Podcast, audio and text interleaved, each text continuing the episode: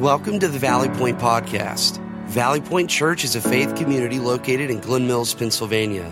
Our mission is pointing people to real relationships and real significance. This week continues our series, The Story. Enjoy and thanks for listening.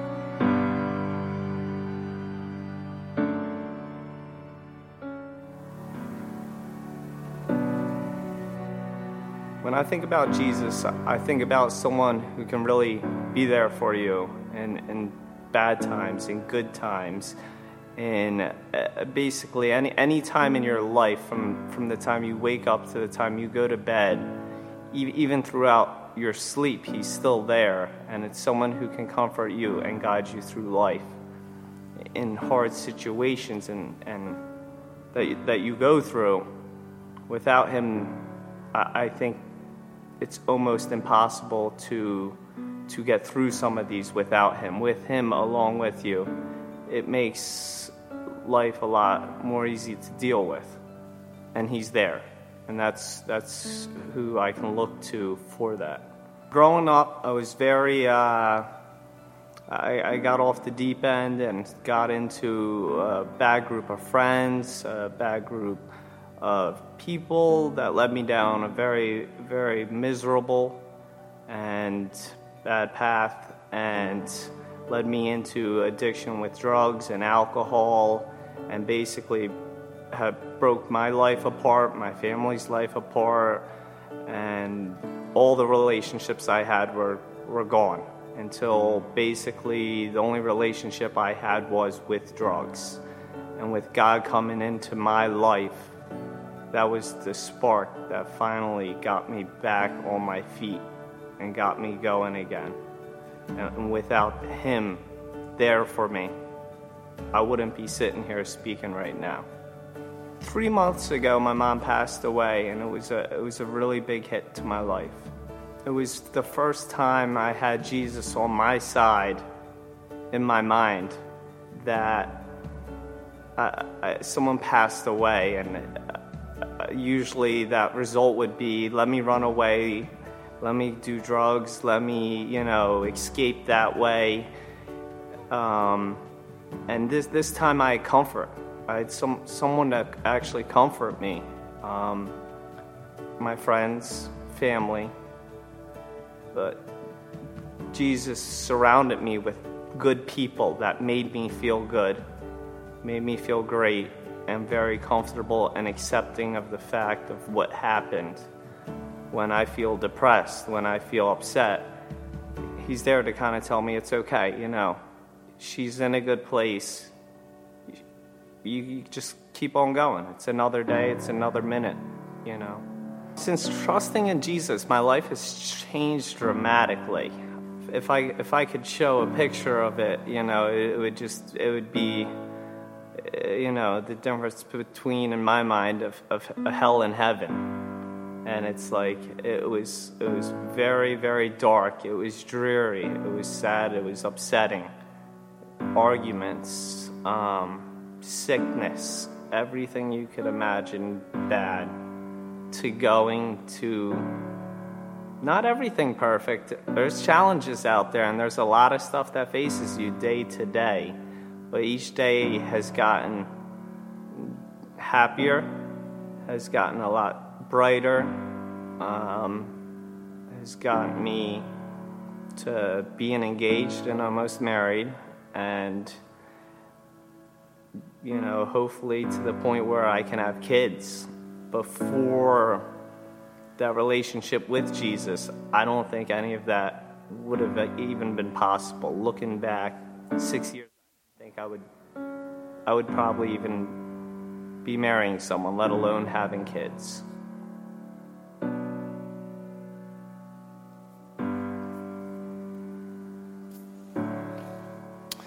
Will you help me thank Chip for that?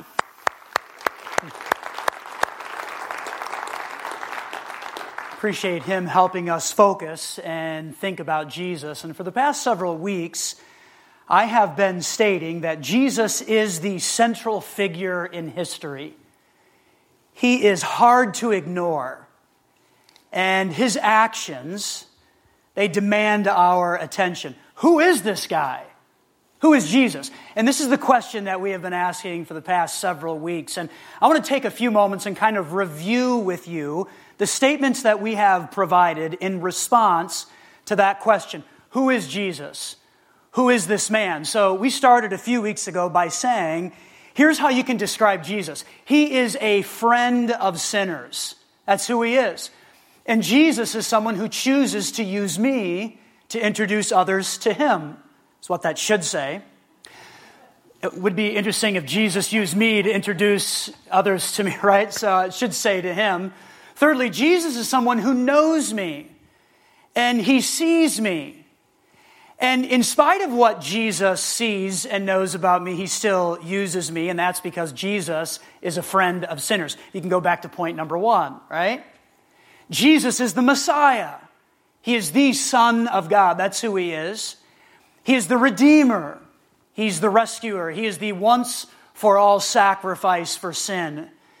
And we're going to wrap this up today in terms of this part of our journey through the story by saying, here's how you can describe Jesus He is alive.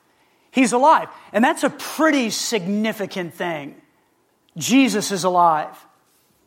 You know, we celebrated the resurrection four weeks ago on Easter, and I want to come back to this all important story when we think about the person of Jesus, but I want to do it from a different angle. I really want to look at this from the perspective of a skeptic. Like, what if this didn't happen? Right? Like, there was a dead body and then he came back to life. That's pretty amazing. That's spectacular. And what if that really didn't happen? Or what if it didn't happen exactly the way that we may think it happened? What really went on with all of this? And so I want us to be thinking through the lens of a skeptic today. Here is our upper story statement, and keep in mind the upper story is the big idea of what God is doing, and that is God did not waste his time on a worthless plan. And I think that will begin to make sense as we work our way through our time together today. That God did not waste his time on a worthless plan. He sent Jesus, he lived, he died, and he rose again, paying the price for our sins. That was his plan. Which takes us into the lower story. These are the events that happened on earth. And so if you have a Bible or a device, I want you to turn to Matthew chapter 27. In just a moment, I'm going to begin reading verse 57, and we'll take our time to get into chapter 28 as well. I want to review the account of the resurrection story as told in Matthew 27 and 28. You can also scan the QR code in your program, and that'll bring up all of our notes and all of our scripture for today. So, Matthew 27. What's happening here is that Jesus is killed, and he has carried the weight of sin, and he has walked through all of the pain and misery of execution by crucifixion on a cross. And so he's dead, and what we see here is that people are beginning to prepare his body for burial. And so here's what we see in Matthew chapter 27, verse 57. And out of respect for God and his word, I'd like to invite you to stand with me as I read.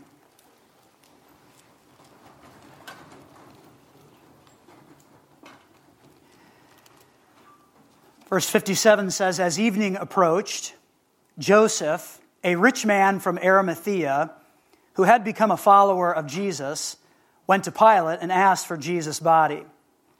And Pilate issued an order to release it to him. Joseph took the body and wrapped it in a long sheet of clean linen cloth. He placed it in his own new tomb, which had been carved out of the rock. Then he rolled a great stone across the entrance and left. Both Mary Magdalene and the other Mary were sitting across from the tomb and watching. And that is not a small statement right there. Sometimes we kind of glaze over that as we're reading the rest of the story. But I want you to remember that Mary Magdalene and the other Mary, they're watching, they're observing. That's where Jesus is going, that's what's happening to him. Verse 62. The next day on the Sabbath, the leading priests and Pharisees went to see Pilate. And they told him, Sir, we remember what that deceiver once said while he was still alive. After three days, I will rise from the dead. So we request that you seal the tomb until the third day. This will prevent his disciples from coming and stealing his body and then telling everyone he was raised from the dead. If that happens, we'll be worse off than we were at first. Pilate replied, All right, then, take guards and secure it the best you can. So they sealed the tomb and posted guards to protect it. Chapter 28, verse 1. So early on Sunday morning, as the new day was dawning, Mary Magdalene and the other Mary went out to visit the tomb. Suddenly there was a great earthquake, for an angel of the Lord came down from heaven, rolled aside the stone, and sat on it. His face shone like lightning, and his clothing was as white as snow. The guards shook with fear when they saw him, and they fell into a dead faint. Then the angel spoke to the women. Don't be afraid, he said. I know you are looking for Jesus who is crucified. Well, guess what? He isn't here. He is risen from the dead just as he said would happen. Come, see where his body was lying. And now go quickly and tell his disciples that he has risen from the dead and he is going ahead of you to Galilee. You will see him there. Remember what I have told you. And these are God's holy and authoritative words. You may be seated. The resurrection really is a shocking event. Again, there was a dead body, and then all of a sudden, there is no body. There is life again.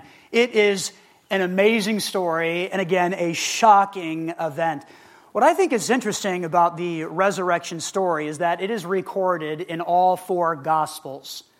So the writers, Matthew, Mark, Luke, and John, they all took time to gather historical data and to share their perspective on what happened with the resurrection of Jesus.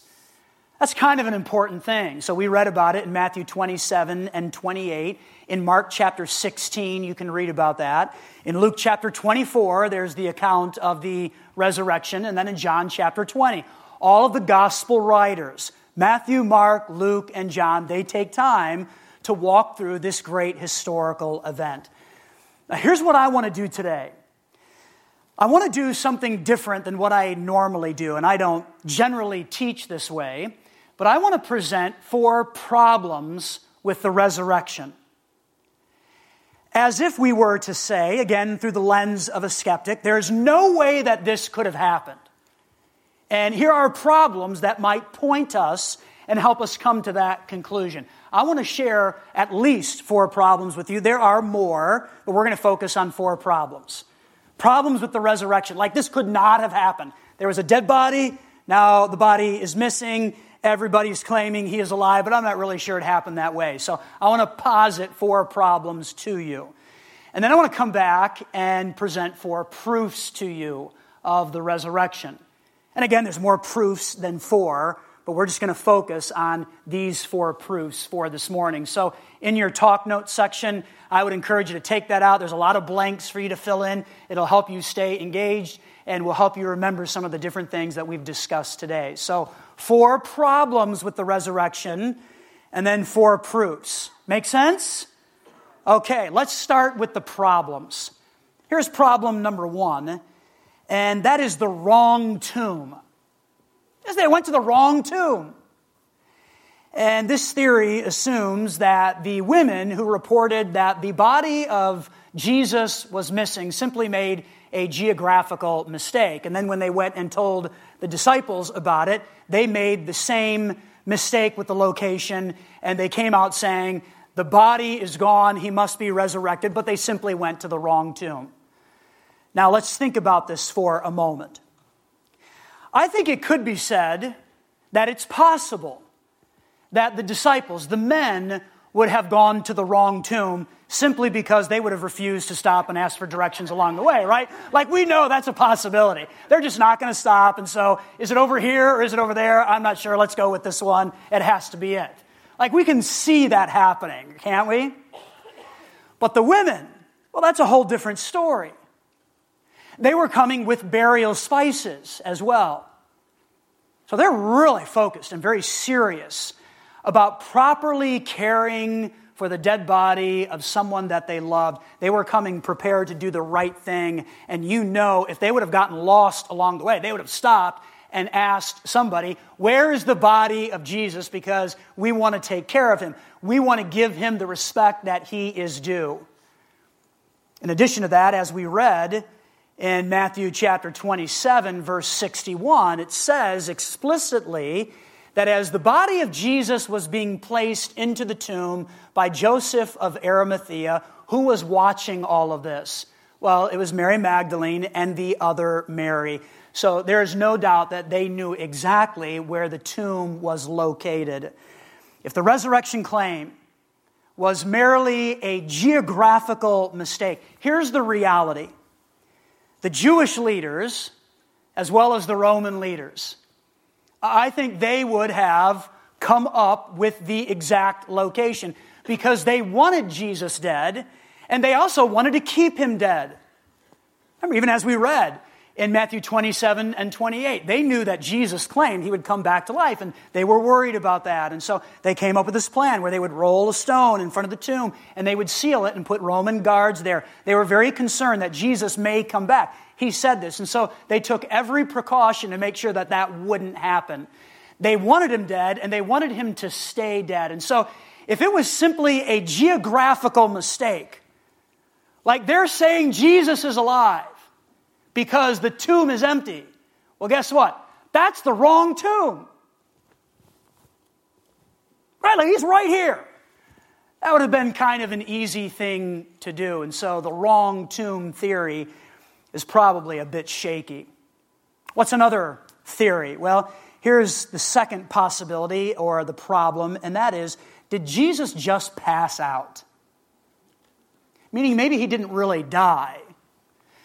But he was exhausted from the whole ordeal, and he had lost a lot of blood, and it appeared that he was dead, or perhaps he even faked his death, and everybody assumed he was dead. And so they took his body off of the cross and they put it in the tomb. And at some point, a little bit later, in the cool of the tomb, he kind of revived and came back to. But he really wasn't dead. He just kind of faked his death. Well, skeptic David Friedrich Strauss, who was a German theologian from the 1800s, a liberal theologian. He was an individual who really didn't believe that much in Jesus. He wasn't that cracked up about the claims of Christ, and he got into a lot of trouble for this. Well, he wrote a book at one point that talked about the different claims of Jesus, and I want to share with you Here's a review on his book, just so that you get a picture of who we're talking about here. So, this is someone who's not a big believer in Jesus. And here's what the review on his book said it said, This most pestilential book ever vomited out of the jaws of hell. That's what they said. That's a nice review, isn't it? Like, gee, I was hoping for something a little nicer with my book. A little rough in the 1800s, I guess. Well, here's what this liberal theologian actually said about the theory of Jesus just passing out. So keep in mind, he's not a big believer in Jesus. But here's what he said that kind of gives a death blow to this thought. It is impossible that a being who was stolen half dead, who crept about weak and ill, wanting medical treatment, who required bandaging and strengthening, could have given to the disciples the impression that he was a conqueror over death and the grave.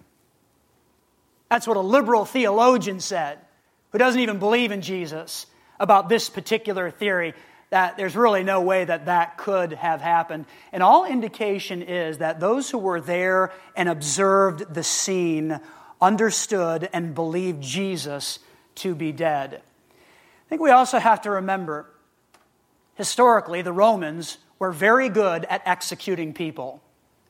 And so they knew what they were doing. This was a command given to them. You need to make sure that Jesus is killed and that he is not alive. They certainly would have followed through on this. So Jesus faking his death is a big challenge. Here's problem number three maybe it's the stolen body. And this theory connotes that the body of Jesus was stolen by the disciples while the Roman guards were sleeping. Which is interesting because here's a group of individuals who are frightened and scared, and they abandoned Jesus in his greatest hour of need. Remember all of that? They were really frightened because they knew people would start coming after them. And so, what happened in them that would have caused them to all of a sudden be bold and confident that they would sneak past the Roman guard, they would roll the stone away, they would go in and take the body of Jesus and place it somewhere else and move forward with a deliberate lie? We also have to remember that 10 of these 12 disciples were martyred for their faith. They were killed themselves for believing that Jesus was who he claimed to be and for teaching about the resurrection. Now, I'm thinking if they were pushing out a deliberate lie and they start getting killed for that lie, at some point somebody's going to crack, aren't they? Like, you know what? I, you know, my buddies, they were all saying that, but, I, you know, it's, it's not the truth. It is a lie. We parked them over there, and I want to live. That's what I want to do. You would think that that would happen at some point. Stolen body. It's tough. What about problem number four? And this one's a little more theological in nature, and that is the Father or God the Father raised Jesus. Jesus didn't raise himself. Therefore, the words we find in John chapter 2, verses 19 through 21, where Jesus is talking to a group of people and he's telling them, I will be killed at some point, but I will come back to life. I will raise myself. Therefore, the words of Jesus are not true, and if Jesus is not a truth teller, then we're all in a lot of trouble, aren't we? So, this theory, this problem states God the Father is the one who raised Jesus. Yeah, he came back to life. We'll give you that. But Jesus didn't do it himself. If Jesus didn't do it, then he is not a truth teller. And again, that puts us all in a lot of trouble. Well, this objection simply fails to take into account the Trinitarian nature of God. And when you look into Scripture, one of the things we see is that all parts of the Godhead were involved in the resurrection. And so there is no contradiction. It is true, Jesus did raise himself, he was part of the Godhead in doing that. So these are just some of the problems given about the resurrection over the years. Again, there are more. I wanted to just focus on those four. The wrong tomb did Jesus just pass out? Or his body was stolen and parked somewhere else? Or God the Father raised Jesus, Jesus didn't do it himself, that makes him a liar. Four problems. Let me take a few moments and talk to you about some proofs. Here's proof number one of the resurrection it's the empty tomb of Jesus. The empty tomb. And honestly, this is arguably the greatest proof for the resurrection. Because, again, it should have been easy for someone, for anybody, to say, all right, you're saying that Jesus came back to life. Well, here's the tomb, and here is the body, but that never really happened. So, the empty tomb of Jesus, arguably the greatest proof for Jesus being alive. Here's resurrection proof number two it's the large crowd of eyewitnesses. Scripture tells us that there were over 500 people who saw Jesus alive after he came out of the tomb. And that was actually read for us a little earlier in our worship time from 1 Corinthians chapter 15. This is the Apostle Paul writing and saying, There are over 500 people who witnessed him and saw him and observed him, and they would be able to give account of this. He states, Paul does, that these men and women, many of them are still alive. Like you could go and you could ask them. And Paul wrote 1 Corinthians in approximately 55 AD. I think this is kind of interesting because here's the Apostle Paul saying, I believe Jesus came back to life. And I want to talk to you about this, I want to teach this. But if you don't believe me, ask him. right? Or ask her. They were actually there. Such a statement in a genuine historical letter written within 30 years of the event is very strong evidence. It's very strong. And consider this 500 witnesses. It's a lot of witnesses. Might not seem like a big number, but it's quite a bit because if you asked all of these eyewitnesses who claim to have seen Jesus to give a few minutes of commentary on that, well, that would take quite a bit of time. If they were on trial, that would be a really long trial. So, to put that in perspective, consider this. The longest trial in U.S. history lasted three and a half years. It's a long trial, isn't it? At this trial, they had 182 eyewitnesses. Does anybody remember OJ? Yeah, remember that trial? It took eight months. The trial of OJ had 111 eyewitnesses. So 500 witnesses who could claim that they saw Jesus alive is very significant. Resurrection proof number two there's a ton of people, not just the disciples, not just the women. There were a ton of people, over 500 outside of those who saw Jesus alive. Great proof. Here's resurrection proof number three there's actually no counter historic information.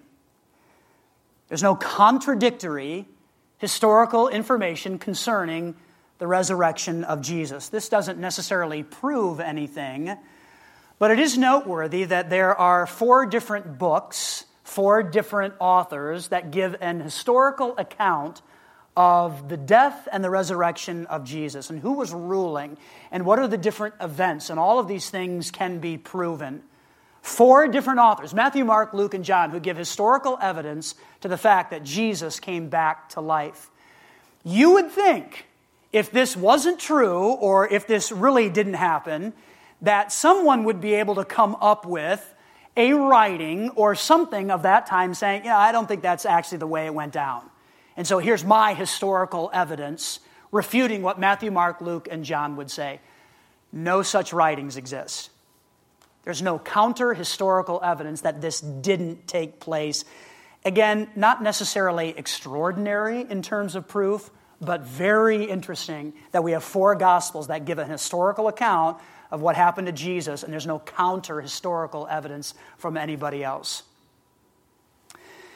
Here's resurrection proof number four, and that is the changed lives of the disciples. And personally, I believe this is the greatest proof for the resurrection. You have the empty tomb, arguably, that says quite a bit. But I think when you consider the changed lives of the disciples, this is one of the greatest arguments and proofs for the resurrection. Remember, these are individuals who are frightened and scared and hiding because they had abandoned Jesus. They left him in his hour of greatest need, and they're hiding in a room for fear of their lives. And then, in a very short time after this, we find them out on the streets and they're boldly proclaiming that Jesus is alive and that people need to trust in him alone with their lives. What changed? What caused them to go from being very fearful individuals hiding in a room to being emboldened and confident in their proclamation that Jesus was alive? I think there's only one answer to that, and that is they actually saw Jesus alive. And when they saw Jesus, and when they ate with him, and when they touched him, and when they observed his wounds from his execution, it absolutely changed everything. Now, I recognize that just because the disciples claimed to have seen him alive doesn't necessarily mean that that is truthful and accurate. Because perhaps they were just hallucinating, right? Like maybe some morning they're making pancakes and waffles, and in the mix there is the face of Jesus. Oh, and there he is, right? There's Jesus, he's alive. And they have this hallucination, and then they go out and prove all of that or live with that. But keep in mind, they're killed they're killed, 10 of the 12, for their belief in the resurrection of Jesus. So, was it just a hallucination? Well, here's the problem with the hallucination theory. Again, the disciples ate with Jesus post resurrection. they touched him. There was a body.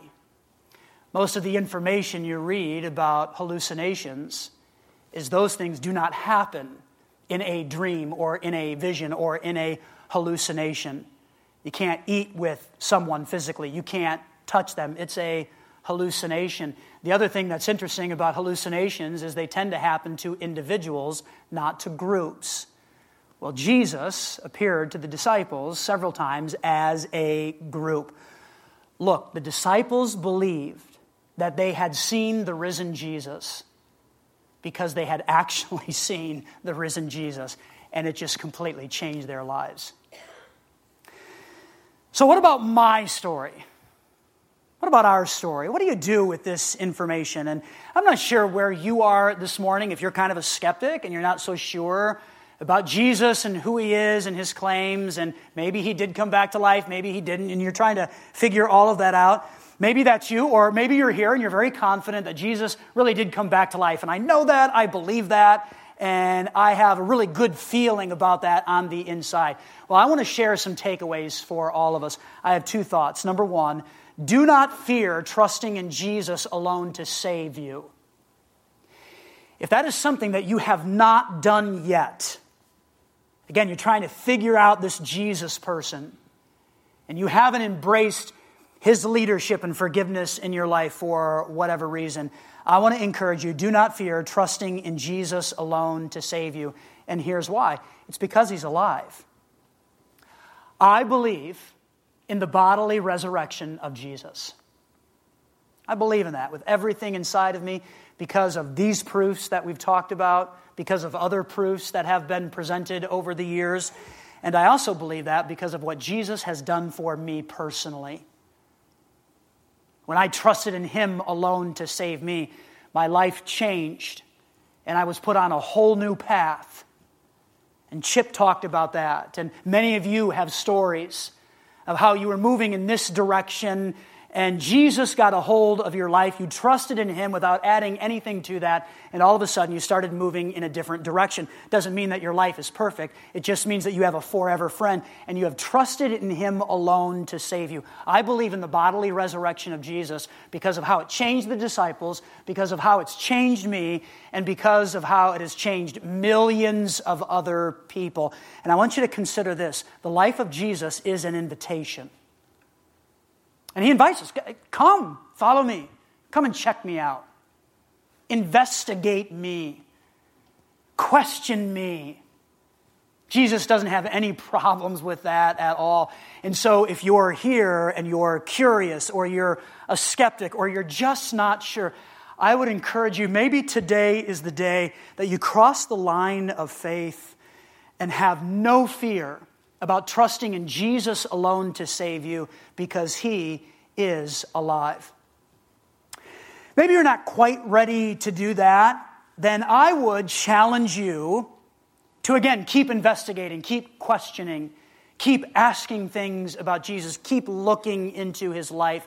And I want to share a chart with you that if you're still a little unsure, I want to give you some material to read, some things to observe. And so if you look at the screen, if you are still not sure about Jesus, right, you're just not there yet, but you're practical or a nuts and bolts type of person, or mathematically or scientifically inclined, then try reading the Gospel of Luke for its clarity and details. Luke was a physician. He was a doctor. He was a smart man, very educated. And so, if that's you, again, if you're a nuts and bolts type of person or you're mathematically or scientifically inclined, you're not sure about Jesus, look into Luke's gospel and read through that a bit. And I think you'll find some wonderful answers there. If you are artistic or poetic or a philosophical thinker, then the Gospel of John is something you should read for its poetry and powerful imagery. If you're from a Jewish background, then the Gospel of Matthew is something to read for its treatment of prophecies about the Messiah. And Matthew is the lone gospel written exclusively to a Jewish audience. And so, again, if you're here and you're trying to figure out Jesus and you're not quite there, you're not sure about all of this, you're not believing everything quite yet, then here are some things that you can try reading. And I would encourage you to keep doing that because the life of Jesus is this constant invitation check me out, check me out, consider my claims. Don't fear doing that. But also, don't fear trusting in Jesus alone to save you because he's alive. He's alive. Secondly, if you have trusted in Jesus alone to save you, then here is a thought. It's, it's really a question for us to consider. And that is how is the resurrection changing your life? If you're a believer, then the resurrection should be changing you in some way, and you should be able to point to that and identify that. It's what we see in the disciples. Pretty big change. They go from hiding from being fearful to all of a sudden being very confident, being very sure of what they were saying because they saw Jesus alive. The resurrection changed them and their whole story. And if you have trusted in Jesus alone, how is the resurrection changing you? Again, you should be able to point to something and say, That's it. That's what's been happening in my life. And that's all because of the resurrection. You know, God didn't waste his time on a bad plan. And as we have been moving through the story, from Genesis, the very first book, all the way into the New Testament and considering the life and the person of Jesus. As we have been walking through this, one of the things we see in God's grand upper story is that He is desiring to reach out and rescue those that He loves the most. He wants to rescue people. And so, part of this grand, amazing plan is His Son, Jesus. And Jesus comes on mission. Not because he was bored or because he needed something to do or because he wanted to know what life was like here. He came with a single mission, and that is to die and to rise again, paying the price for our sins. God didn't waste his time on a bad plan. His plan involved Jesus for you and for me. And so, if you have never trusted in Jesus alone, don't fear crossing that line of faith because he's alive and he walked through all of that for you, for us. If you have trusted, I think we've got to wrestle with this. How is the resurrection changing my life today? How is it? Father, we come before you and we want to acknowledge you for how amazing you are and for your grand plan of sending Jesus to live and die and rise again, paying the price for our sins. You did all of this for us. And God, there's a lot of problems that have been presented over the years with the resurrection. A lot of people saying, ah, I'm not so sure about that. And maybe it didn't exactly happen that way. But yet, God, I think there is a body of proof, both within Scripture and outside of Scripture, that makes it very hard to deny the bodily resurrection of Jesus. It's really difficult to hold on to the fact that he didn't come back to life. And so, God, wherever people are, if they're still wrestling with that, still wondering about that, I pray that you would speak to them and encourage them, help them to keep asking questions, to keep investigating, to keep considering the life of Jesus. I'd like for you just to keep your head bowed, your eyes closed for a moment. Maybe you're here and you haven't crossed that line of faith yet. You're just not too sure about Jesus. But maybe in our time today, the light has come on and it makes a little more sense. And maybe there's some fear and trembling in your heart, but you're ready to trust in Jesus alone to rescue you and to save you, then I would encourage you, right where you are, from your heart to God's ears, cry out to Him and let Him know that you're trusting in the work of Jesus on your behalf. And that you want His leadership and forgiveness, and you know that you're a sinner. You know that you've made a mess of your life, but He came to give you life eternal just talk to him about that. Use your own words and let him know you're trusting in him alone and in his life and death and resurrection for you.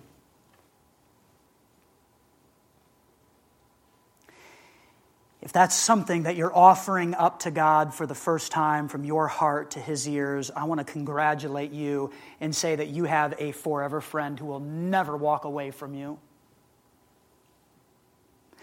Maybe you're here and you have trusted. That's a step that you've taken. So I want you to be thinking about how is the resurrection changing you? And can you name something? Can you identify a way, a characteristic, or something in your life that can point to the reality of that resurrection in you? Think through that. God, we stand before you today understanding that you have this upper story, this wonderful plan.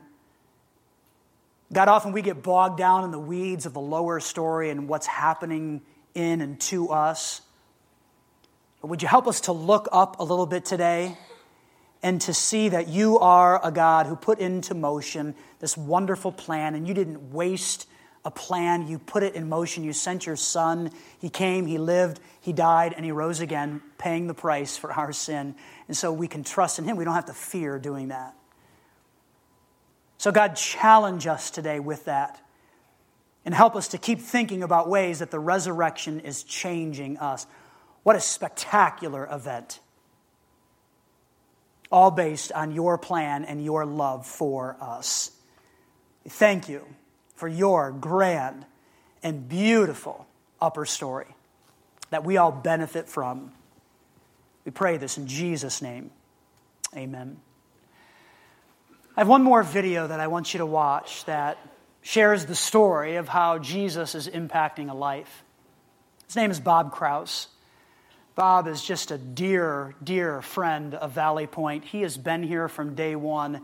Actually, Bob and his family and a few others are the families that started this church. And so he's been with us at Valley Point from birth all the way till today.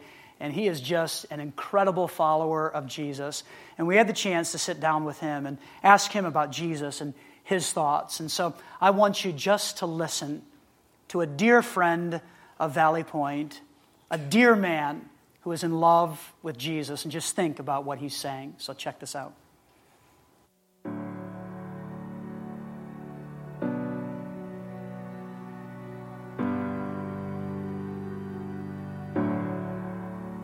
When I think about Jesus, I think about someone who has paid the, the price for my salvation.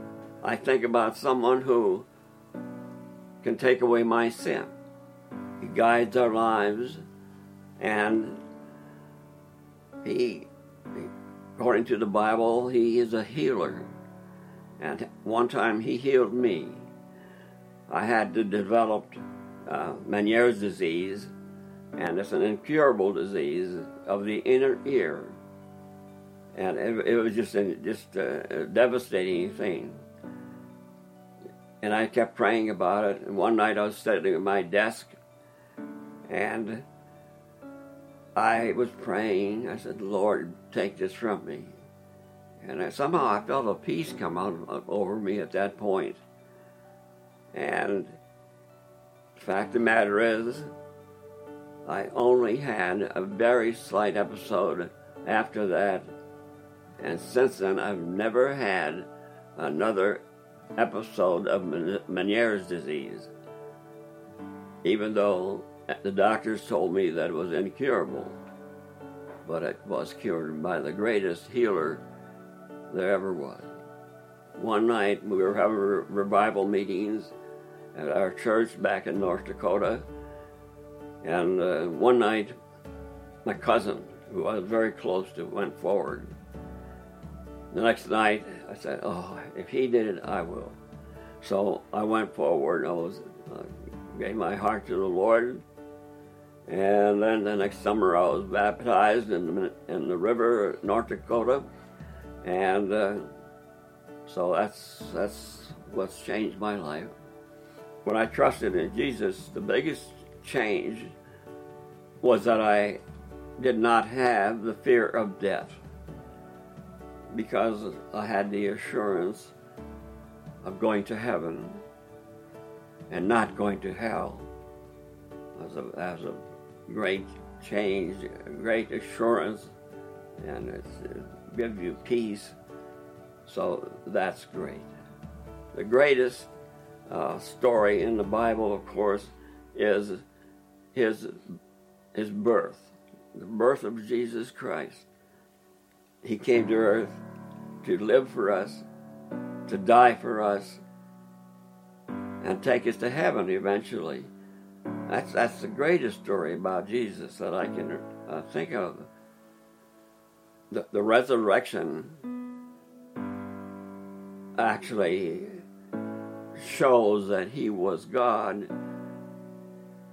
And going back to heaven, he sits at the right hand of the Father, and uh, he's there to make intercession for us forever. If there would been, if there wouldn't have been no resurrection, there wouldn't be any Christianity because he lived, died, suffered for us, and then rose again. And the fact that he rose again and told us that we could be like him, that's the resurrection is, is the greatest part of our Christianity and the reality of it. And that's why we love him so much.